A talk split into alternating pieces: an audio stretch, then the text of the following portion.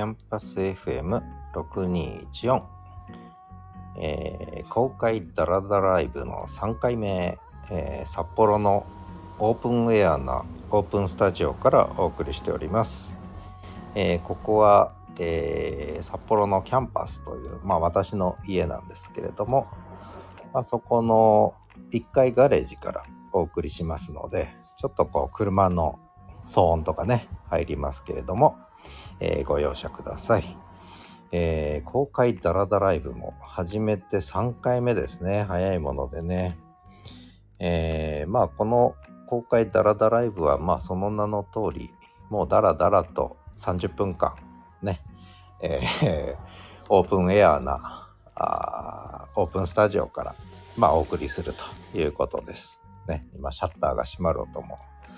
ちょっとうるさかったですかね。車も結構たくさん走ってます。で、今日は、えー、っと、8月12日、3連休の中日ですね。えー、お盆前ということなんで、まあ3連休というよりももう皆さん長期連休に入ったんですかね。多分ね。えー、私はもう365日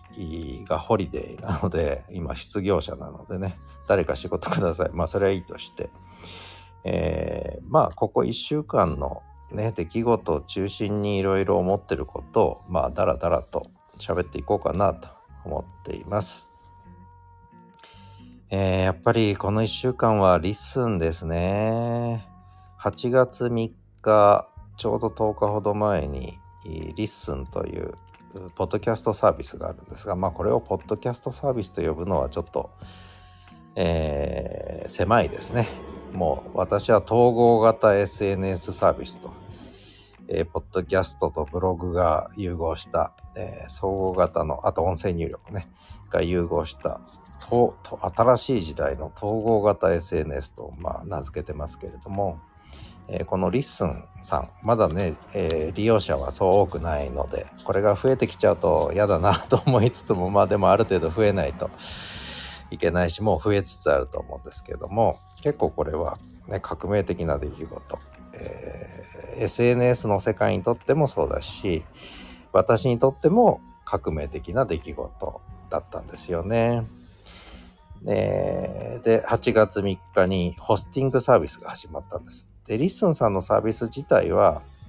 えー、公開されたのはまだ6月21日ということなんですね。で私は実はポッドキャスト始めたのは7月4日なんです。で、そのきっかけは実は6月30日に、ある方とね、えー、まあ少しライブ配信というか、まあちょっとポッドキャスト的なことを始めてたので、で、まあ本格的にポッドキャスト展開したのはその6月30日に、これ音源残ってますけども、えー、ポトフさんという方とこう対談をしたというね。で、そこでやっぱりポッドキャストにちょっと、はやんなきゃっていうか、これやるしかないなと思ったのが、まあ、その時の対談ですよね。で、それで7月4日にはもう Spotify を始めて、それをいわゆるポッドキャスト配信始めて、で、すでにやっていたこのスタンド FM ね、これもポッドキャスト配信にもう、まあ、Apple Podcast とか全部配信するようにして、それで2本立ての番組、えー、キャンパス FM6214 と、それから始めるラジオキャンパス。これ Spotify の方ね。この2本立てで行くぞって決めたわけですが、ところがところがそんなことやってるうちに、8月3日にリッスンさんがホスティングサービス始めちゃったと。で、これはやっぱりリッスンさんに可能性感じてたので、とても文字起こし、文字起こしを中心にね、音声入力を中心に可能性感じてたので、もうこれはリッスンさんで番組立ち上げるしかないと思って、もう何も考えずに、とにかく番組を立ち上げることが目的ですよね。そういう意味では走りながら考えるということなんですけれども、で、リッスンさんが僕大好きなのは、その、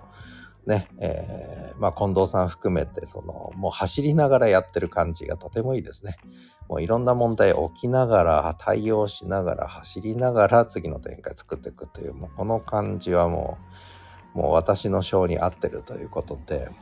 でそれで、えー、まあもうリッスン大好きになっちゃったんですけども、まあそんなことで、まだ10日も経ってないんですけども、えー、そのリッスンさんに Listen to Me という番組立ち上げて、で、これが思いのほかリスナーさんが聞いてくれたのでちょっと怖くなって、で、プライベートリッスンっていうね、えー、ものを立ち上げて、で、これはどういうことかというと、リスンという意味のはちょっとリスナー意識してやんなきゃなと思い始めたのと、で、プライベートリッスンはもう、ね、リスナー考えずにやろうと思って、私のための、えー、番組だってことで作ったんですけどでただやってるうちにねそれじゃまた足んなくなってきて、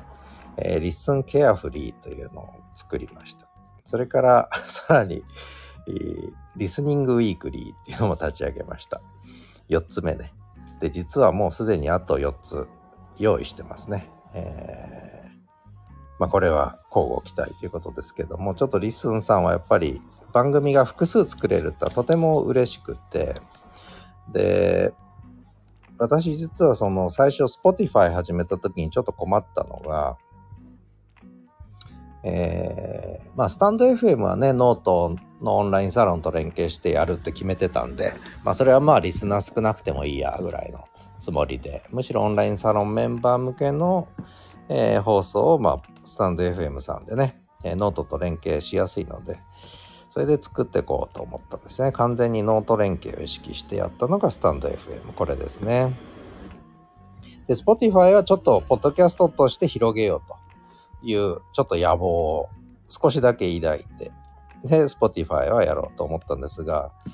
あの、要は番組1個しか立ち上げられないので、エピソードを、いろんなエピソード立ってたわけです。で、1個のエピソードを完結させて次に行くっていうことが僕の場合できないので、もう複数のエピソード常に67本のエピソードを走らせながらそこにこうセグメントを追加するっていう普通やらないパターンでやったんですね。でこれは聞く側にとってはすごく聞きづらいだろうと思うんですけれどもまあでもわがままにそんな形でやらせていただいてでそれでシーズン1で Spotify でね、えー、エピソード16個本でその中にセグメント4つから7つぐらいね、えー、入れてで1個10分ぐらいのセグメントにしたんで結局長いやつは1時間超えたやつで短いやつでも40分30分50分っていうねそういうエピソードが出来上がったわけですね。でこれは本当にあの Spotify しかまあポッドキャストが私にとってなかった時のやり方ででこれこれがですねリッスンさんだとこれを番組ごとに分割できるということなんですね。で、これはもう私の性に合ってる。だから逆に言うとちょっと Spotify をのやり方をちょっと考え直さなきゃいけないなとね、えー、ちょっと思ってるんですけど、まあこれはまたおいおいちょっと考えるとして、ちょっと今のやり方はちょっと変えようと。ね。えー、まあリッスンメインでポッドキャスト展開が始まったので、えー、ちょっといろいろ見直そうかなと思ってます。さて、私はすでにポッドキャスターになりましたというよりも、えー、ノートでオンラインサロンでメインで行こうと SNS はね、決めたんですが、気持ちが変わって、リッスンをメインで、ポッドキャスターをメインで SNS はやろうと。で、そこにノートやら何やら全部ぶら下げていこうというふうに決めました。え、で、これには根拠がありますけれども、まあその前に、ポッドキャスターになったぞと。えー、ポッドキャスターってのはどうもそのエピソードを100個あげたら、ポッドキャスターと名乗ってもいいというのをどっかで読んだので、えー、そうなのかと思って数えてみました。スタンド FM で27本、これが28本目ですね。で、AI に読み上げさせたスタンド FM のエピソードがあるこれ7本。まあ、これはさすがに AI がやってるんでカウントしないと。ってことで、まあ、これ入れて28本。スタンド FM でね。それで、えっ、ー、と、Spotify。これがエピソードで言うと22本。ね、現在進行中含めて。だけど、先ほどちょっとの言ったように、これセグメント、10分のセグメントが、あの、5個6個まとまって1個のエピソードになってるんですよね。だそういう意味では今リッスンでやってるような10分単位のエピソードというのと合わせて考えると実はセグメント数で言うと90本のセグメントを、まあ、Spotify でやってるわけです。だこれはちょっとね、ちょっとずるいけど90本でカウントすると。そうするとすでにこれで118本ね。で、そこに Listen to Me がこれ9本目。あ、今日9本目やったので、Listen to Me は9本。それからプライベートリッスンが5本。それからリッスンケアフリーが4本。で、昨日始めた、えー、リスニングウィークリーが1本ということで、これでもう140本近くになるんですよね。なので、私はポッドキャスターですという、まあ、これが言いたかったんですけど、えー、で、に私はポッドキャスターだと。で、えー、ライターというね、肩書きもちょっと使ったり、あとアドバイザーって肩書きも使ってんですけども、えー、あと民泊オーナーでもあるし、あとなんだ？えー、まあいろいろやってるんですけれども、メインはポッドキャスターですね。私はポッドキャスターだ。あの、ライターというよりポッドキャスターです。で、まあ日本ではまだポッドキャスターってはね、あの職業としては認知されてないと思いますけど、ポッドキャスターはね、職業になるね。これアメリカなんかもポッドキャストで、えー、何億と稼いでる大学教授もいるというぐらいで、あのこれはね、まだまだ日本で広がりますね。で、ポッドキャスター、まあ YouTuber っていうのがね、職業になったように、ポッドキャスターも職業になります。これから日本で間違いなくなる、えー、と思います。で、それを職業化するときには、いわゆるこう、収益化っていうことがね、必要になるわけですけれども、これが今、スタンド FM さんぐらいじゃないですかね。Spotify まだ日本では、あれ広告ですけども、まだ収益化のサービス始まってないでしょ？そうするともうスタンド FM さんだけなんですよね。多分。僕が知ってる限りね。でスタンド FM さんはメンバーシップと有料を配信とできるような仕組みで。これだから日本で言うとノート、えー、ブログの世界で言うとノート。と同じような考え方なんですがただこの Spotify じゃなくってスタンド FM もえー、ねなかなか難しいですね。どういう形でそれを活かしていくかってなかなか難しい。でこれがリッスンさんにはちょっと、もうちょっと可能性感じてる。で、まあ、ついでに言うと、スタンド FM のメンバーシップ、これメンバーシップっていい機能だと思うんですよ。で、ノートもメンバーシップメインで今動かしてるでしょ？だからこのノートとスタンド FM でメンバーシップ連携ってのができてね、ノートでメンバーシップ入るとスタンド FM も連携してメンバーシップになれるとかね、あるいはスタンド FM でメンバーシップであると、ノートでもメンバーシップになれる。ただ、スタンド FM の方はメンバーシップのプランが価格設定1個しかできないのね。これがちょっと難点ですね。えー、ノートのようにこう複数プランができて連携取れるような形になるといいと思うんだけど、ただスタンド FM さんはメンバーシップどこまで重視しようとしてるのかちょっとわかんないですね。有料配信もどこまでうまくいってるのかちょっとわかんないですね、これはね。ただ他にないので、こういうサービスが。で、今、スタンド FM でちょっと実験的にやってますが、全く一つも、あの、売れないって変な言い方ですけどね、えー、感じですね。まあ、これがリッスンさんだとちょっとこれから収益化モデルで、えー、有料配信とかできるようになると思うんですけど、これはちょっと可能性感じますね。ただ、リッスンさんおそらくメンバーシップという仕組みは導入しないんじゃないかな。多分ね。そんな気もするので、まあそれはそれでいいんですけどね。だからそういう意味でもちょっとスタンド FM さんとノートさんはメンバーシップ連携っていうのをね、やってくれると結構面白いんじゃないかなと。で、ノートさんにはやっぱり音声記事の仕組みあるんだけど、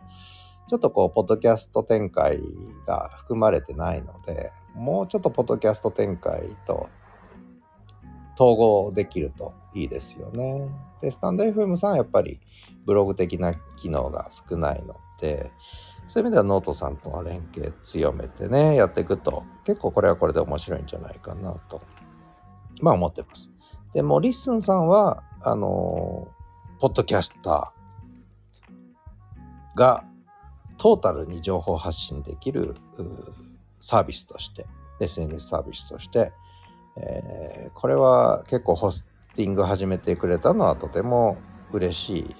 ことですね。まあ、どこホストにするかで悩むんですけども、やっぱちょっとリッスンさんホストというのは私にとってはとてもありがたいですね。まあ、そんなことを考えてます。で、目指せポッドキャスターね、えー、ということで、職業としてのポッドキャスターっていうのをね、ちょっと考えてもいいのかなって思ってます。で、なんでそう思うかっていうと、あの、まあ、書かれた文字っていうのはやっぱり個性があんまり伝わらないんですよね。で私やっぱり語った方があの伝わるみたいなんです。あのいろんな人にこれまでの人生経験で、えー、言うとやっぱりその語りがねいいみたいなんでやっぱりそういう意味ではポッドキャスター向きなんですねライター向きじゃないです。えー、やっぱり味気なくなっちゃう文章にするとね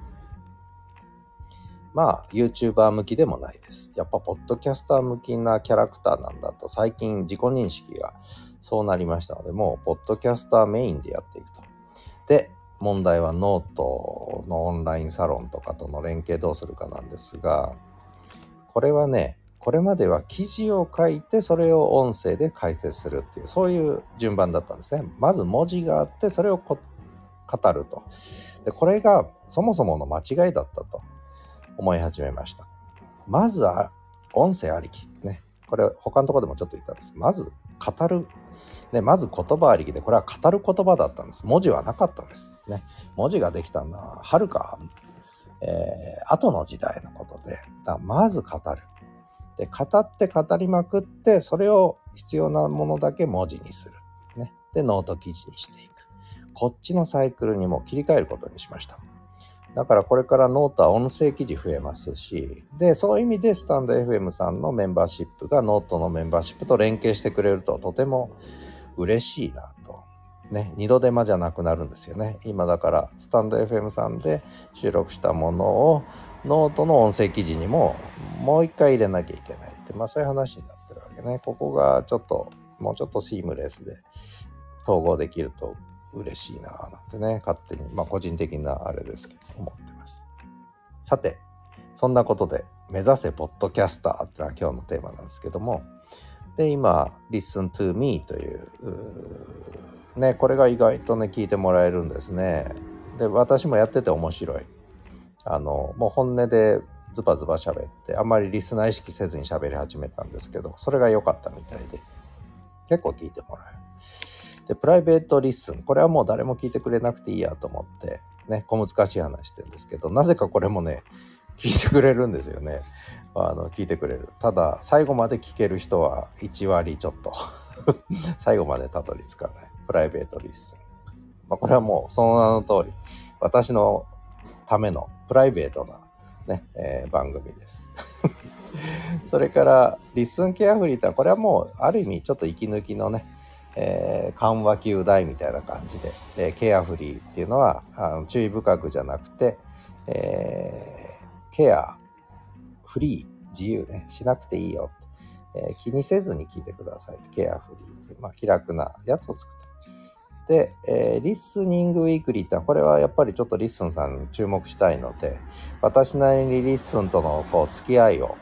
週に1回10分だけね、えー、ちょっとリッスン周りのニュースネタ含めて、あるいはとても聞いてよかった、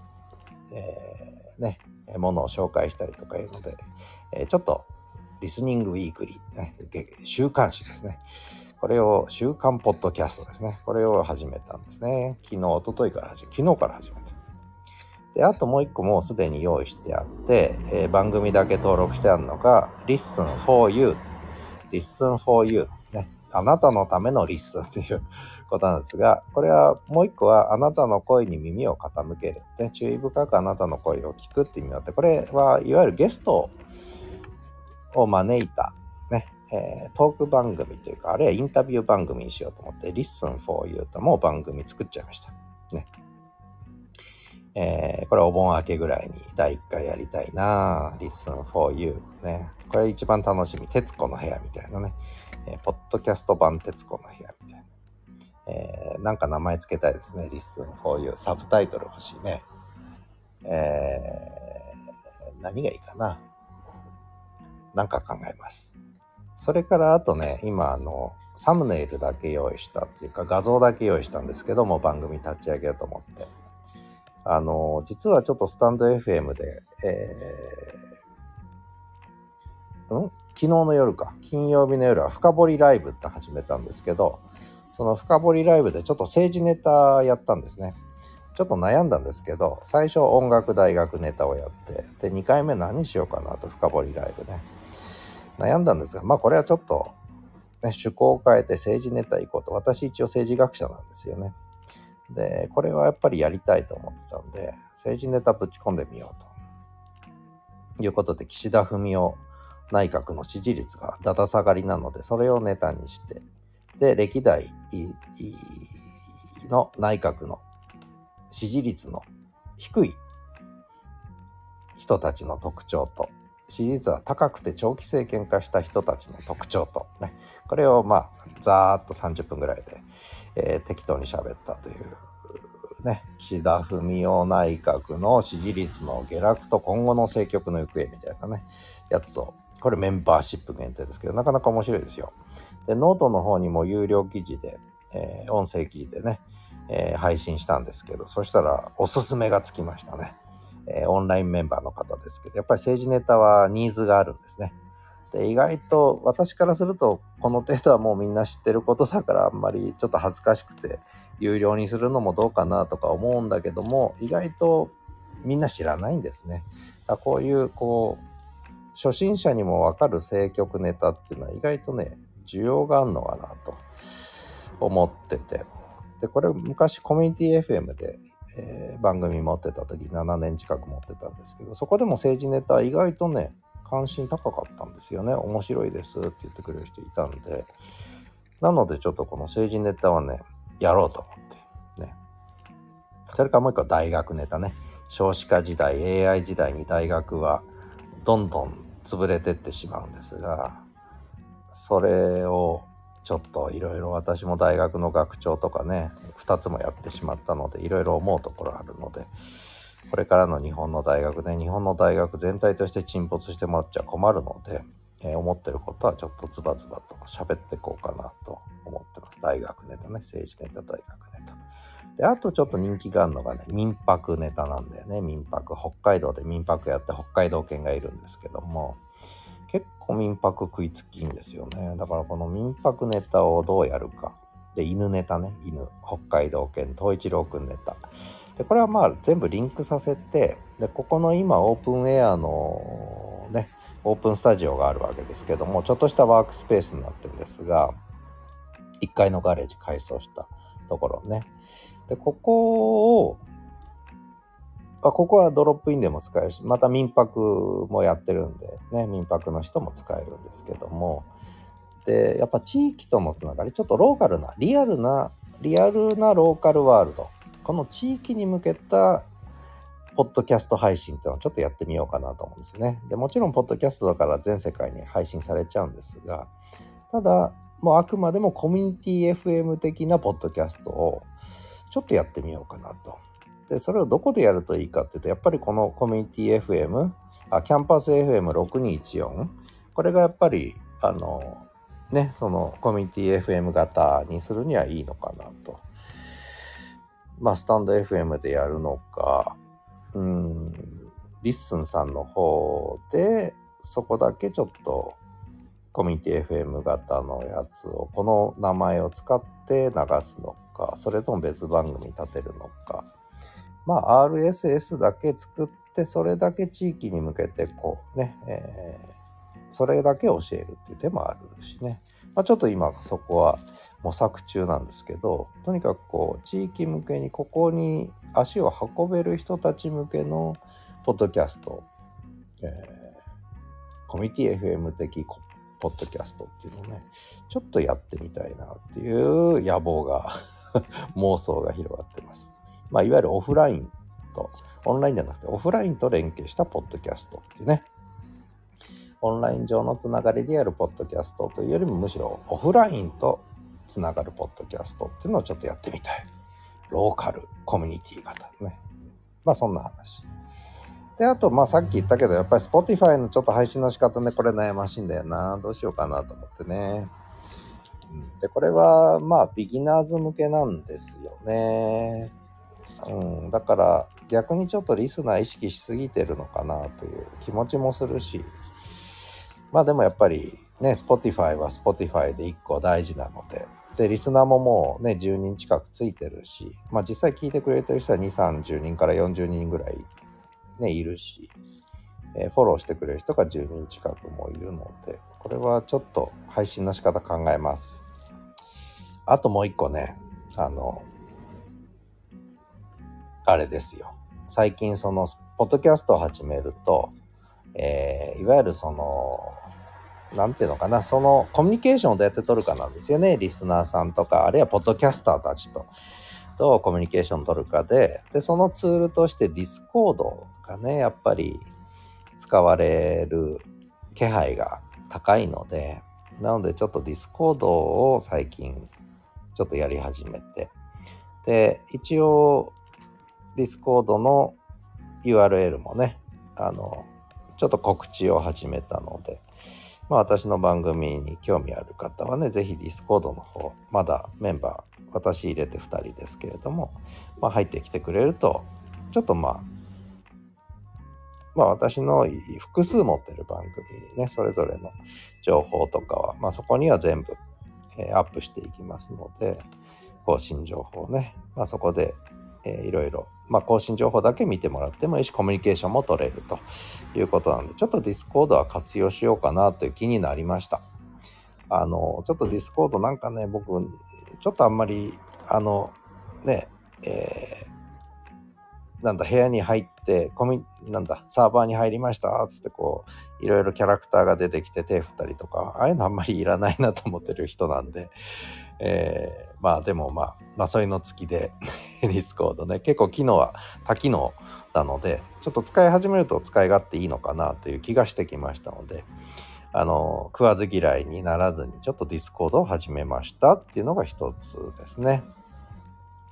それからもう一個は、これがやっぱりポッドキャスターはやんなきゃダメだろうっていうのがサブスタックですね。で、いわゆる、まあ、複数のポッドキャストをやってるわけなんで、それやっぱり統合してね、えー、配信する、レターとしても配信することができるツールとしてやっぱりサブスタックですよね。これはノートでやっぱりできない。やっぱサブスタックだと思います。えー、複数ポッドキャストを一箇所で統合してレターとして、えー、文字情報も含めて発信する。うん、まあこれリッスンだけでもできんのかなと思いつつもやっぱりサブスタック持ってた方がいいのかなっていう気がして。でこれちょっとだから今始めたんですけどまだ全然わかんないですねサブスタックどう使ったもんか。うん。まあなんとなく見えてきてはいるんですけどまあ実際どう活用しようかっていうね自分なりにどう活用しようかってところはまあちょっとこれからかなと。思ってます。ということで、まあ、ディスコード、サブスタックね、知らない人は知らないだろうし、リッスンって何とか思ってる人もいるかもしれないんですが、間違いなくこの辺はまだまだこれから広がっていくと思いますのでね、えー、ぜひ、まあ、私のいろんな番組、えー、他のも聞いていただいて、えー、いろいろこう認識を深めていただいて、で、ぜひね、あの、音声配信型の SNS、音声入力型の SNS はぜひ始めてほしいと思いますね。もう Twitter、Facebook ってのは結局文字と写真、メインのね、視覚、目で見る。目で見る SNS。そうじゃなくて耳で聞く SNS ですね。耳で聞く SNS。これの中心はやっぱりポッドキャストになりますので、でこれが今アクセスしやすくなって来てるわけね。リッスンさんとかのおかげで、あと他のポッドキャストのね、えー、Spotify やスタンド FM さんとかの、えー、努力、それから今言ったディスコードなんかも連携してくれる、まあ、サブスタックさんも、ね、まあ、日本では全然馴染みないですけども、まあ、その辺も活用されていくんじゃないかな。まあ、とにかくやっぱり、あれかな、Spotify がちょっとポッドキャストを身近にして、で、それからスタンド FM もそうだし、あと、ラジオトークなんても始まってるからね。そういう意味での音声配信っていうのはちょっと広がってきてんのかなと思います。ただ別のとこでも言いましたがやっぱりライブにあんまり依存しないで、えー、オンデマンド型にやっぱりこだわった方が僕はいいと思ってますけどね。まあそんな感じで、えー、バイクのうるさい騒音も来たしちょうど時間にもなりましたので、えー、公開ダラダライブ3回目ですね、えー、土曜日9時15分から9時45分までお送りしているダラダライブです。これが唯一のスタンド FM のメンバー限定じゃないライブ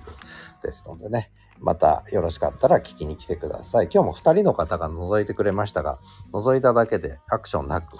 えー、すぐ去っていきましたね。えー、っていうことでえー、やっぱりちょっといわゆるこうスタンド FM とかでまあリスナー参加型のライブやってるのとはちょっと違うぞと空気感が。えー、なんか一人で語ってるぞみたいな感じで言っちゃったんだと思いますが、まあそういうライブですが、よろしければ覗いてみてください。ということで、えー、公開ダラダライブ札幌オープンスタジオ、オープンエアスタジオからお送りしました。ではまたお聴きいただきありがとうございました。